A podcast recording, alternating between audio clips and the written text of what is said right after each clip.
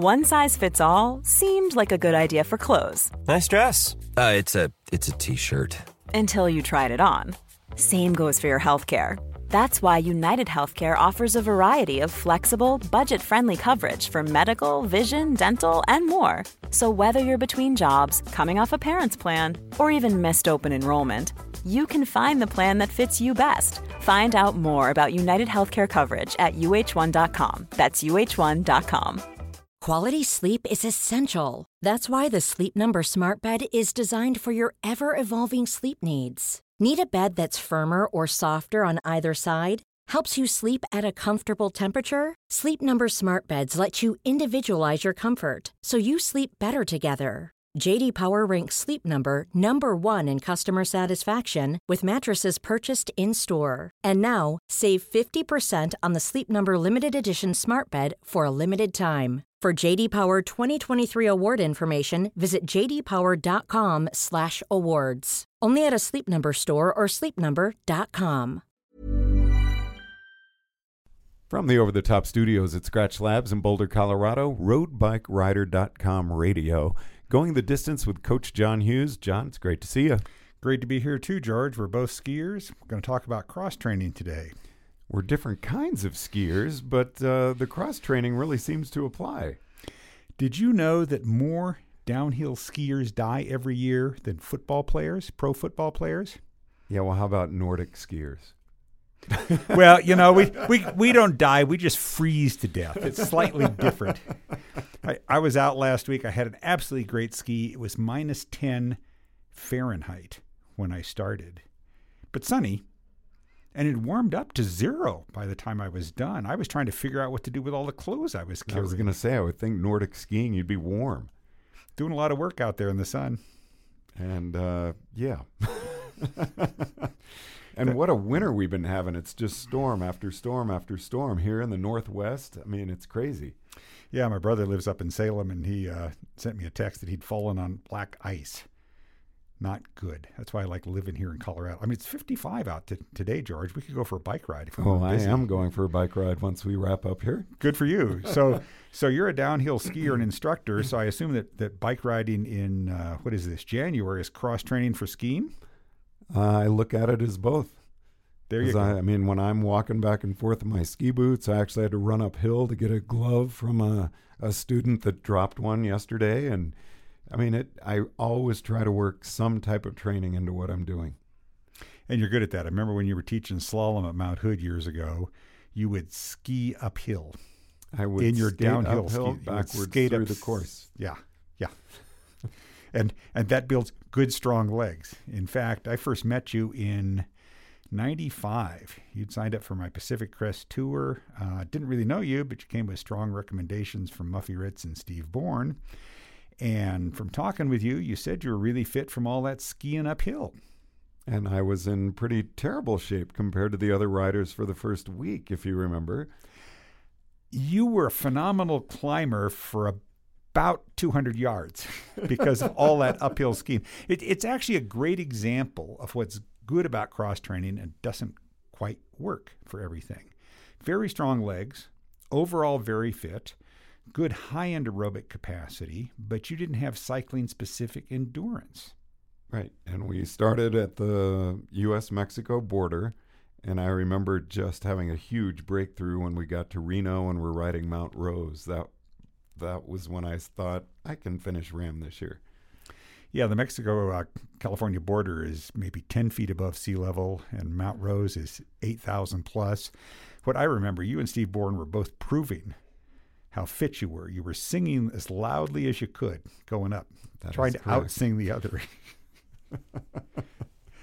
Another example of why uh, cross training doesn't work necessarily perfectly. Uh, did a 37 mile ride with John Ilmblot last month, and I already had about 30 days of cross country skiing in my legs. So I was thinking, boy, I'm good. Uh, it was a little breezy, as we say here on the front range. You know, the kind where you got to lean your bike into the wind not to fall over. My cardio was great. But cross country skiing is mostly about your glutes, not about your quads. Get on a bike into the wind, it's more quad work. John was very polite and just kind of slowed down as I whimpered. Well, you know, every year at this time, when I see people who are doing Race Across the West, which I love doing every year, uh, and I see the people in California or Texas warmer climates that are already riding double centuries, and I mean, they're out there really hitting it. And I don't really start my cycling training until April. And I, I think that's fine. One of the things that I really like about, well, first of all, I hate the term cross training. I like the idea of having fun in the winter. Now, it is training in the sense that it gets me, you, whomever in better shape, but think of it as having fun. Something I can go out and do with Carol. She doesn't ride, but she's, she, uh, she loves to get out there in the snow. Now, as far as people doing double centuries in California, one of the advantages that you've got, one of the advantages that I have is we go into cycling season, April, May, we're not burned out from all those miles. This Oh, is I'm- cool. This is a change of pace. This is fun. I'm looking forward to getting on my bike and just hurting again. And it's funny, around August, I'm wanting to be back on skis. That- That's exactly right. I, I had a haircut yesterday, and the woman said, Boy, I, I'll be glad when winter's over. And I said, No, no, no, you don't understand. She says, Aren't you looking forward to spring? And I says, No, I like winter, and then I like summer. But I don't like the shoulder season when it rains and it's muddy. Yeah. Pull out your cyclocross bike. Yeah, yeah, get out your cross bike. Now, when, when you're training for RAW, that is mostly uh, short, high speed pulls, right? Which I think is why my alpine skiing works really, really well with it. It really does, actually, because it's high intensity, uh, and and you're really working on that top end. And those people out riding double centuries, they're working more on endurance, which is one of the reasons that I love to ski. Plus the fact that I'm scared going down hills, uh, and cross training for endurance. There are a whole lot of kinds of things that you can do. Uh, brisk walking, Nordic walking. Nordic walking is simply walking, but you're carrying poles and using your arms. So that adds another 10% to the workout. Uh, you can mix walking and jogging. So walk for three minutes, jog for two, et cetera, et cetera. Uh, if you've got good knees, you can go out and run. Uh, hiking, warmer climate. We, we, we could go hiking around here if we wore little crampons on our feet. Uh, snowshoeing, sort of the same thing as walking or hiking, except you got these things on your feet and it's colder. Uh, Nordic skiing, as I've said, I like diagonal stride, which is the, the old classic method, and then skate skiing, which is the new method, are both great. Uh, again, if you're in a warmer area, inline skating, similar to skate skiing. Uh, some people like rowing machines. I coached uh, Peter Leckish when he was training for RAAM. He was the first 60 year old to finish. He was a very competitive rower on a Concept2, and he would go to competitions to see how fast he could do 500 meters. On an indoor On an rowing- indoor oh, trainer. wow. Yeah, he, he was also a national champion cross country skier. Um, there's aerobics com- equipment at gyms. Personally, you wouldn't catch me dead on one of those things. And then some people like team sports volleyball, racquetball, basketball. Uh, coached a guy for a couple of years who was training for RAAM. He was big on racquetball twice a week. And he says, Do I have time for this? Well, sure. Till April. That's great. Great cross training. Well, how do you decide which ones to do? First of all, it's got to be fun. It's got to be enjoyable. So, cross training for me on the stair climber at the gym would not be fun, and I would not do it. I love hiking. I love snowshoeing. I love skiing. They're all fun. Other people may not like them. So pick something that you like. You've done it with uh, with downhill and uphill skate skiing on your downhill skis. Second thing is accessible. You and I happen to live in an area. I mean, Eldora is half an hour from here, George. Right. You know, I'm going to go ski for a couple of hours tomorrow morning and then get in the office. So it has to be something that's reasonably easy to do. Uh, another good example, sort of cross training, sort of regular, mountain biking. If somebody lives in an area where there are a lot of trails or dirt roads that are snowy or fat tire biking, the latest rage, uh, but again, accessible. A third thing that I think is important is something that you can do with your family. Because so much of the time when we get out on our bikes, doing long rides, et cetera, et cetera, our partner is at home, we don't see the kids, so forth and so on. I was skiing at Devil's Thumb uh, two days ago, and I just finished Lac Grande, which is the biggest, toughest, and I was skiing back to the lodge, and I got passed by two five-year-olds, and I thought, how great! Now I was pretty tired and going as slow as I could and still stand upright, but you know I see kids out there all the time. It's a family sport, and then the last thing is specificity. Uh, you really want something that's using your legs, first of all. So swimming isn't so good. Do a little bit of cardio. Second, you want something that uses your legs in a fashion similar to your sport. So, running tends to be a little more glute intensive. Uh, Nordic skiing, classic skiing, a little more glute intensive. Uh, skate skiing, actually more quad intensive. So, you can think about the differences in muscles involved. Uh, classic skiing, hiking, snowshoeing is fairly moderate cardiovascular intensity. Skate skiing, unless you're really good, is higher intensity. The kind of skiing that you do is higher intensity. If you're a good runner, you can run at a conversational pace, but if you're not, that's going to be higher intensity. So match the muscle groups, match the intensity, figure out something that's fun that you can do with your family, and something you can get out there today and do. So I look forward to the Wednesdays that are coming up because I'm going to be coaching a race program. And what I love about that, I'll stand at the bottom of the course uh, video people as they come through, and then I walk next to them as they go up the Poma lift, and I coach them as they're going up, and then I head back to the course to pick up the next person. So they're getting in a lot of skiing. I'm able to give them a lot of one-on-one and also get a great workout at the same time. that, that's great. How old are these skiers you're coaching? Uh, masters. Okay, yeah, yeah. I'm gonna, I got a friend up in the mountains who's who works at the comp center at Winter Park. He's coaching second graders, and he loves it. 14 Saturdays. He thinks it's so much fun. And it's similar. You get a lot of interaction with mm-hmm. them, uphill, downhill work. Tom's in great shape. So, now what about resistance training, flexibility? I'm not even going to try to touch my toes right now. You asked me in an earlier podcast how often I stretch, and I said realistically only once or twice a week. Although when I'm skiing, I tend to get sort of kinky. And so I try to make time to stretch for, you know, 10, 15 minutes after I wax the skis in the morning. Resistance training is good for everyone and should be done two or three times a week in the winter. Moderate weights doesn't have to be really heavy weights.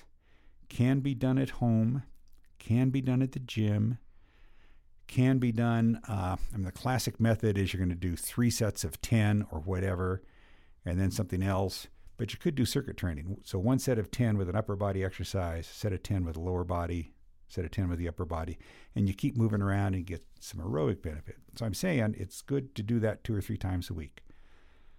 I do it, in fact, once a week, maybe twice, and I only do upper body because I love the skiing so much.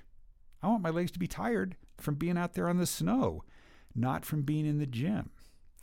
Another part of it is what I said earlier enjoyable and accessible. I'm a gym rat.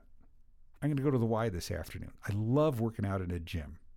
I've got all the equipment at home. I could do it. Nah, don't do it there. Other people wouldn't be caught dead in a gym, but they can do it at home. On my website, there are a whole series of pages written with Dan Kellenbach, who's a road bike rider coach also. So go to www.coach-hughes.com and then click on the resources link and you will scan down and you will find strength training and you'll also find core training and even stretches if I remember correctly. now, John, we've been doing podcasts together for I think about five years. I think we started in 2012, and we've never had a show about cross training before. Should everyone do it? I was talking earlier about uh, the riders in warmer climes where you can ride year round should they think about cross training or stay specific? I, I was astounded when I, have saved all the outlines and notes, and when I look back, I said, "There's got to be one on cross training that I can, you know, pull some material from." And I thought, "Oh, I, I must have a typo," and I never found one. So you're right. Clear back to 2012, we've never done one. Now, should everyone do it? I think people should because fitness is multidimensional. It's not just aerobic capacity, but it's strength. It's a lot of different things. And if you think about riding your bike, you're working in one plane, forward, backward. You're not doing anything to develop develop lateral uh, strength, stability, or anything to develop vertical strength stability other than standing or sitting. So, first thing, it's multiple uh, dimensional. Second thing, people who ride year round tend to get bored. Not everybody. I have a couple clients in California that live on the coast, and they are happy to ride up and down the Pacific Coast Highway multiple times a week. Would drive me crazy, but for a lot of people, the variety helps. Cross training can involve the family, and this is the time of year for most people when we are doing less volume and we have more time to spend with our family. And when we get to big peak season, putting in a lot of time on the bike and a lot less time with our family. So here's a time to, as it were, bank hours with your family. So I recommend that everybody do something or several things different, differently than his or her primary sport. Yeah, I got to think one thing I do love about spring, John, is being able to get out, go for a bike ride, and then run up and ski for a couple hours in the afternoon.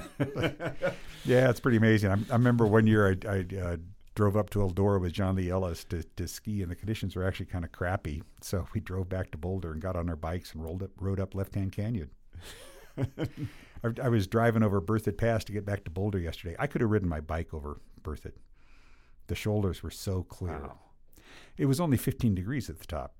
And, and climbing when it's 15 degrees is not a problem at all. I would have just hitchhiked back down to my car because there's no way I wanted to descend that way. Now, are there any uh, roadbikerider.com articles that we should be checking out? There are a couple of I've written on uh, the off season, what I like to call the preseason. One is the productive off season training, and it's got a lot of detail on cross country, uh, sorry, cross training activities. It's got a whole set of different workouts for effective indoor cycling, and it's got programs for strength training. I've set it up in two different 12 week programs. So it's beginning of January, mid February, mid March, mid April. Somebody can take it clear into April, and they're set up so if you don't have 12 weeks, you could do eight weeks. So that's the first one. And then I'm over 50. You're not that old, I know. But I'm over 50. Oh, well, okay. then, then, then this article would be good for you too, which is off season conditioning past 50. So it's similar to the productive season, except it's tailored more to people like us. And the biggest difference is people over 50, over 60, like I am, tend to need more recovery. So it's tailored more to that. And what's available right now, uh, John Marsh has put together a winter uh, riding bundle. So it includes productive off season training. It includes an article that I wrote about year round riding and of course, here in Colorado, we do ride year round, although not as much as we ski. And then something on gaining a mental edge. Uh, you and I have done several podcasts on the mental side of the sport, and now is the time to really work on those mental skills, like my skill of not freaking out when my skis point downhill. Well, John, I am looking forward to many more podcasts with you. We've got some fun changes in store, and uh, going to be excited to announce some of these changes that are going to be coming up in about oh, eight to 10 weeks. I'm looking forward to them too, George. From the over the top studios at Skratch Labs in Boulder, Colorado, roadbikerider.com radio, I'm George Thomas.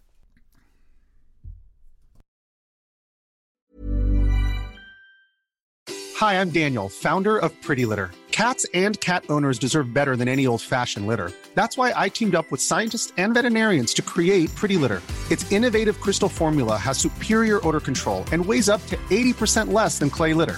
Pretty Litter even monitors health by changing colors to help detect early signs of potential illness. It's the world's smartest kitty litter. Go to prettylitter.com and use code ACAST for 20% off your first order and a free cat toy. Terms and conditions apply. See site for details. Hold up. What was that? Boring. No flavor. That was as bad as those leftovers you ate all week. Keke Palmer here, and it's time to say hello to something fresh and guilt-free. Hello Fresh. Jazz up dinner with pecan-crusted chicken or garlic butter shrimp scampi. Now that's music to my mouth. Hello Fresh. Let's get this dinner party started. Discover all the delicious possibilities at hellofresh.com.